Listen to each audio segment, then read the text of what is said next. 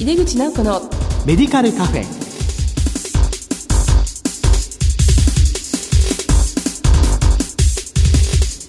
こんばんは。帝京平成大学薬学部の井出口直子です。猛暑ですがいかがお過ごしでしょうか？私はちょっと冷房で喉をやられてしまいましてお聞き苦しいところがありましたら誠に申し訳ございません。井出口直子のメディカルカフェこの番組は医療を取り巻く人々が集い語らい情報発信をする場です。今月の特集テーマは療養病床における病棟薬剤業務と多職種連携です。この後ゲストに登場していただきます。どうぞお楽しみに。入れ口直子のメディカルカフェ。この番組は武田手羽の提供でお送りします。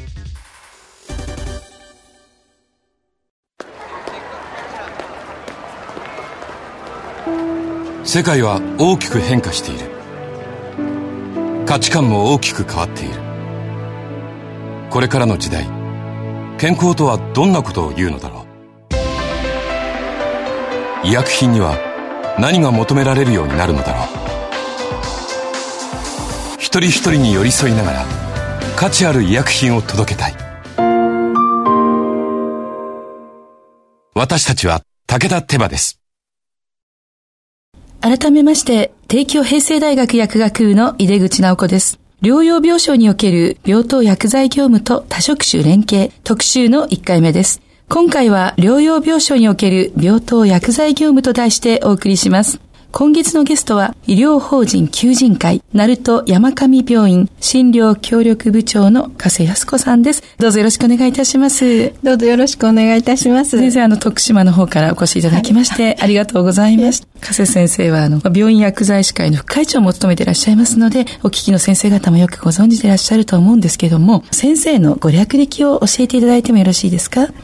私、愛媛県の出身なんですが、徳島大学の薬学部に入学しましてでご縁があって今は徳島県の鳴門市に在住しておりますで卒業したすぐの時には愛媛県の住友部市病院っていう総合病院で勤務して直務するような勤務だったんですが結婚して鳴門の方に来まして現在の鳴門山上病院に勤務するようになりまして現在に至っています。そうしますと今の病院は何年ぐらいいらっしゃる感じになるんでしょう？41年になります。あそうなんですね。なのであの、まあ、もちろん先生は薬剤部長という形も取ってらっしゃいますけど、はい、この診療協力部長というのはこれもさらにプラスのお仕事がいろいろと。そうですね。あの慢性医療は多職種連携っていうのが非常に求められるので病院の方針として医師は診療部。で診療協力部ということで薬剤師や栄養士やそれから検査技師さん放射線技師さんそれに理学療法士さん作業療法士さんそれから言語聴覚士さんっていうふうにその多職種を一つにまとめてその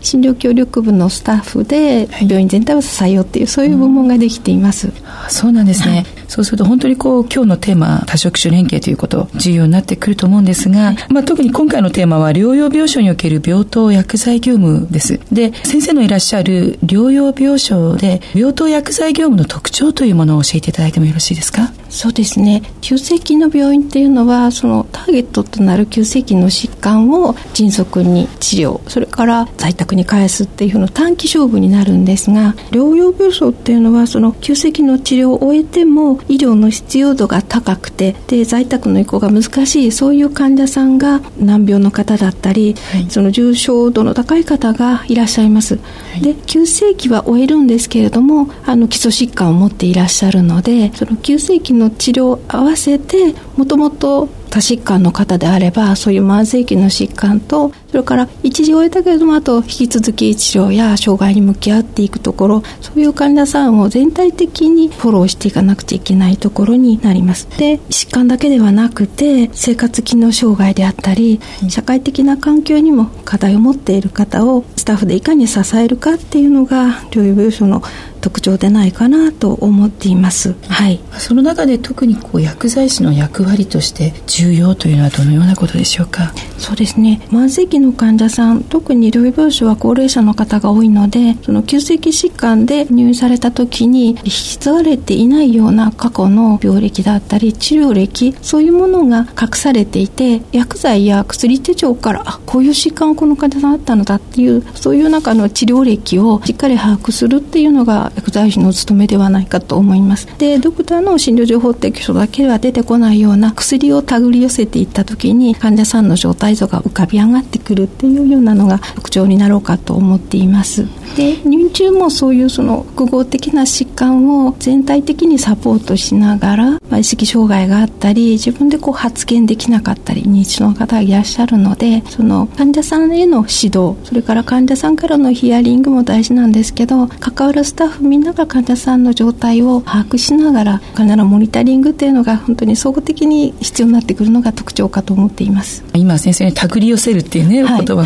お使いになったんですけどやっぱりその患者さんが高齢の方が多いということで、まあ、今までのこの病歴とか治療歴というものがこう積み重なっての今があるということなんですよね。そで、それをこうスタッフみんなでこう共有しながら、まあ、その方にとってのベストな、まあ、治療プラスこう生活機能はい、というものも一緒に見ていくということなんですね。そうですね。高齢の方が多いとどうしても多剤併用になってくると思うんですが、はい、ポリファーマシー解消みたいなことにも薬剤師が割と関わってらっしゃるというね。そうですね。慢性期の患者さんは入院時にかなりたくさんの薬を持ち込まれています。で、疾患が増えるにつれて薬が増えてきているんだけれども、必要性のある薬剤であるかっていうのが評価されないままに継続されている方も多く見受けられるので、入院を契機としてこの薬は本当に必要なのかっていうのを医師や薬剤師や、まあ、看護師さんもリハスタッフも入りながらそこの患者さんと合わせた薬物療法にソフトランディングしていくっていうのも必要なところになっています、はい、で高齢者は薬を一気に止められないので少しずつ時間経過を見ながらっていうところがあるので、まあ、中期療養の慢性期ならではの4週8週っていうふうにこう時間をかけて適切な薬物療法にソフトランディングしていくとも一つの機能ではないかと思っています。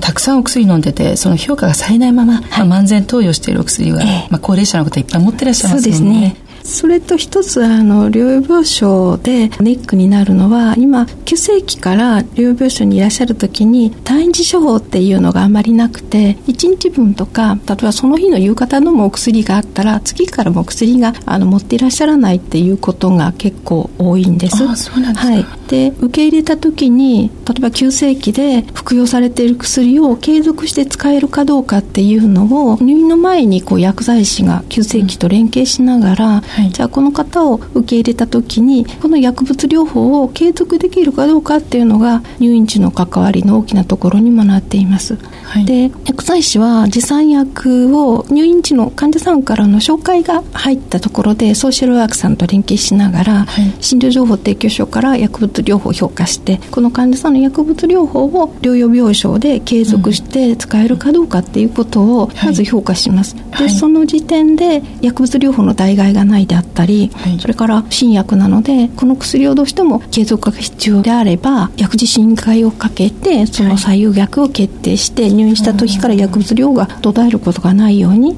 患者さんの薬物療法の物語が引き継がれていくような取り組みが必要になるんですね。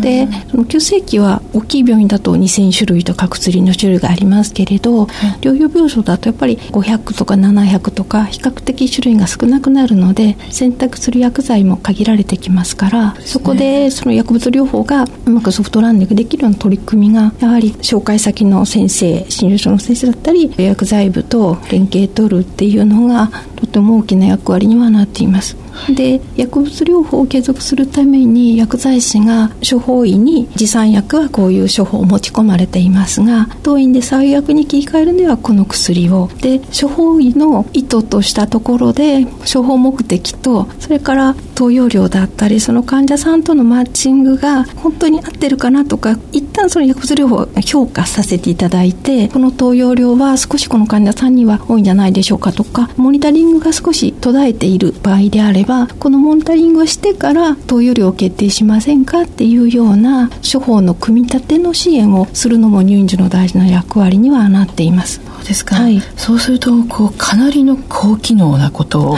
しなくてはいけないということですよね、はい、まあ、急性期から持ってきたものを使うかどうか、まあ、それは院内の採用でどうなのかということであるとか、はい、それからモニタリングが途絶えていたら、まあ、様子を見ながらまたそれを変えていくというこうシームレスに。そして退院時の、ね、薬局につないでいくというそうですね。細かくて神経も使うお仕事なのかなというふうに思います、で先生は診療協力群ということで、い、ろんな多職種連携をされているんですけども、薬剤師と多職種の連携について、まあ、特にどのようなところがこの療養病床では重要かなとそうですね。療病床は患者さんが入院した時に患者さんを総合的に評価するということで医師も看護師も薬剤師もさまざまな診療協力部のスタッフが全員でその患者さんの必要なケアが何なのかっていうのを評価します。でその時に看護師は看護のケアの必要度であったり薬剤師薬物療法を。で理学療法士さんとかアリアンスタッフは患者さんの AD 色に合わせた今後の在宅に向けての訓練。栄養士さんは栄養の摂取状況からハイリスクの患者さんにはどんなふうに関わりかっていうふうにでこの患者さんを総合的に支えるために、はい、入院時に、まあ、それぞれが評価したものを入院時カンファレンスで一度に集まってどういう治療をどういうケアを進めていくかっていうのを情報共有して、はい、でそれから入院が継続されます。で、はい、定期的に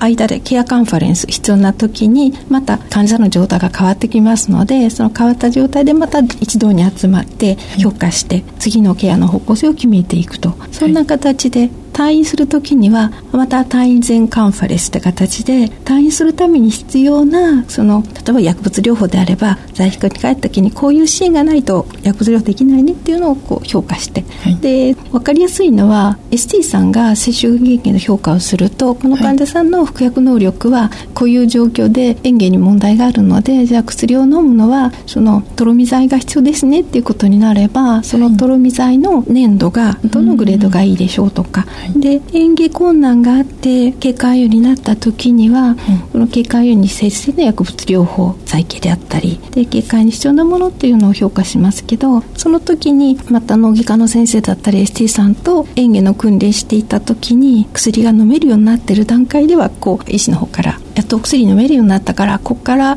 嚥下改善したら薬飲めるようになったら家に帰れるからここから薬剤師さんの出番でね薬剤師さん頑張ってねみたいなお話があると、うん、じゃあ頑張ろうねっていうような形にもなります。で食事療法は栄養士さんと一緒に、うん、血管であればどういう栄養をどんなふうに投与するかとかいうのは、薬剤師と一緒に、まあ、TPN の会から血管だったりさまざまな栄養のパターンに合わせた多職種の連携で入院サポートしていますで退院前にもやっぱりそのいろんな職種がどういうプランを退院までにこう目標を立ててこれがクリアできたら退院できるねっていうような評価を多職種してずっと繰り返しているのが特徴だと思います。入院時のカンファで、まあ、その方をどういうふうに見ていこうかというのを多職種で見て、はい、で定期的にケアカンファレンスをされているということですけど、はい、状況が変わった時でこれ大体やりましょうっていうのは誰の声かけでこうアパッと集まるんですか？当院の場合のシステムなんですけど、はい、入院すると、うん、それに入院して、えー、すぐに入院カンファレンスをするんですがその後は病棟とかその患者さんの状況によって違うんですけど2週間おきにする場合もあれば、まあ、長期であれば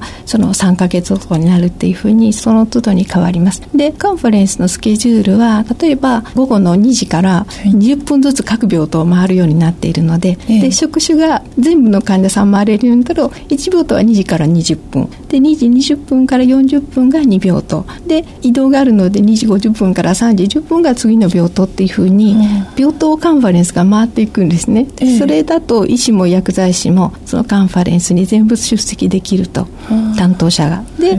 そこのカンファレンスは病棟の市長がこの日はこの患者さんをカンファレンスしましょうっていうプログラムを立てて、はい、でイントラネットで開放するのでじゃあこの患者さんの担当薬剤師は何月何日何時にこのカンファレンスに出席しましょうということで院内を情報を回りながらそこに参加するようにうちのシステムではなっています。すごいよく分かりました、はい、1秒と20分ずつでで、今日は A さんです、はい、ということで、まあ、大体20分ぐらいかけて、はい、そうですね、でこう病棟を移動していくくので、はい、えー、全部に参加できるという感じですね、はい、まあ、現在先生が思われているこう病棟業務の現状の課題をお聞かせいただけますか、そうですね。どうしても療養病床っていうのは例えば薬剤師の配置人数にしても急性期に比べて150対1っていうような施設基準がありますしどうしても急性期志向専門志向があってその急性期の病院や専門の医療機関には薬剤師が比較的集まりやすいんですが慢性期の療養病床とか中小の病院はなかなか薬剤師さんが募集してもいらっしゃらなくてその療病床の人員不足っていうのがとてもも課題になっているかなと思っています、まあ、制度の後押しがあるといいかなっていうのはすごく思っていて、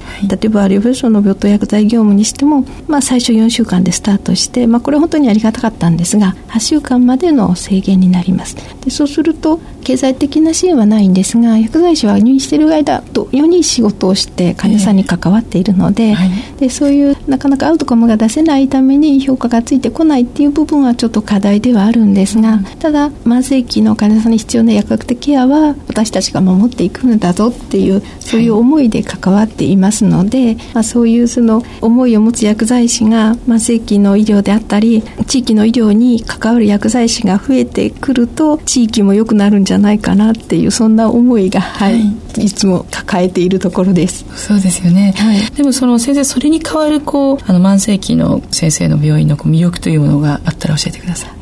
そうですね。どうしても私たちはその患者さんを病気が治って良くなるっていうその急性期の目標ではなくていろんな障害や疾病と向き合っていかなくてはならない患者さんそれからもう終末期の緩和的なケアに入る患者さんもいらっしゃるんですけど、はい、そういう患者さんたちが人生を生きてきてこんな先生や看護師さんや薬剤師さんに支えてもらって病気になったけどよかったなっていうそう思いを持っていただけるようなそういうその病棟活動ができるといいかなっていうふうに思っています。で、まあ、これは私の患者さんではなかったんですがそのターミナルの患者さんのそのご家族の思いが疼痛緩和しながらも親子の会話をずっと続けて意思疎通を取ったまま療養したいってご希望の方の時に、医師も薬剤師も医師レベルをある程度保ちながら疼痛がないようにっていうことをこう一生懸命支えて不安に向き合ってずっとこう支えていった時に患者さんの家族の方から薬剤師さんに支えてもらったので本当にとてもいい最後を迎えることができましたっていうその評価をいただいたことがあってその時には本当にやっぱり支えることができてよかったかなっていうのがエピソードとしてあります。かそういうその慢性期元気に退院される方を送り出すこともあるし終末期看取りを支えることもあるので、はい、そのどちらも患者さんたちや家族の方たちがあここの医師や薬剤師や皆さんに支えてもらってよかったなっていうふうに思っていただけるような、はい、そういう医療が提供できたらいいかなと心から思っています。本 当そうですよね、まあ、障害疾病そしてあの、まあ、終末期とこう向き合う患者さんとともにね支えるということが、まあ、実感できるお仕事なのかなって思います、えー、というわけで療養病床における病棟薬剤業務と多職種連携特集の1回目。療養病床における病棟薬剤業務と題してお送りしました。医療法人求人会鳴門山上病院。診療協力部長の加瀬康子先生にお話しいただきました、まあ、加瀬先生ありがとうございました。また次回もよろしくお願いいたします。こちらこそありがとうございました。世界は大きく変化している価値観も大きく変わっている。これからの時代、健康とはどんなことを言うのだろう。幅広いラインナップで信頼性の高い医薬品をお届けします。一人一人に向き合いながら、どんな時でも健康を咲かせる力を。私たちは武田手羽です。今回は徳島鳴門でご活躍の薬剤師加瀬康子先生の話をお送りしました。この続きは次回もお届けします。今回ちょっと喉をやられてしまいましてお聞き苦しい点がありましたことを深くお詫びいたします。毎月第2第4水曜日夜8時40分から放送中の入れ口直子のメディカルカフェ。次回は8月22日の放送です。お楽しみに。それではまた帝京平成大学の井出口直子でした井出口直子のメディカルカフェこの番組は武田手羽の提供でお送りしました。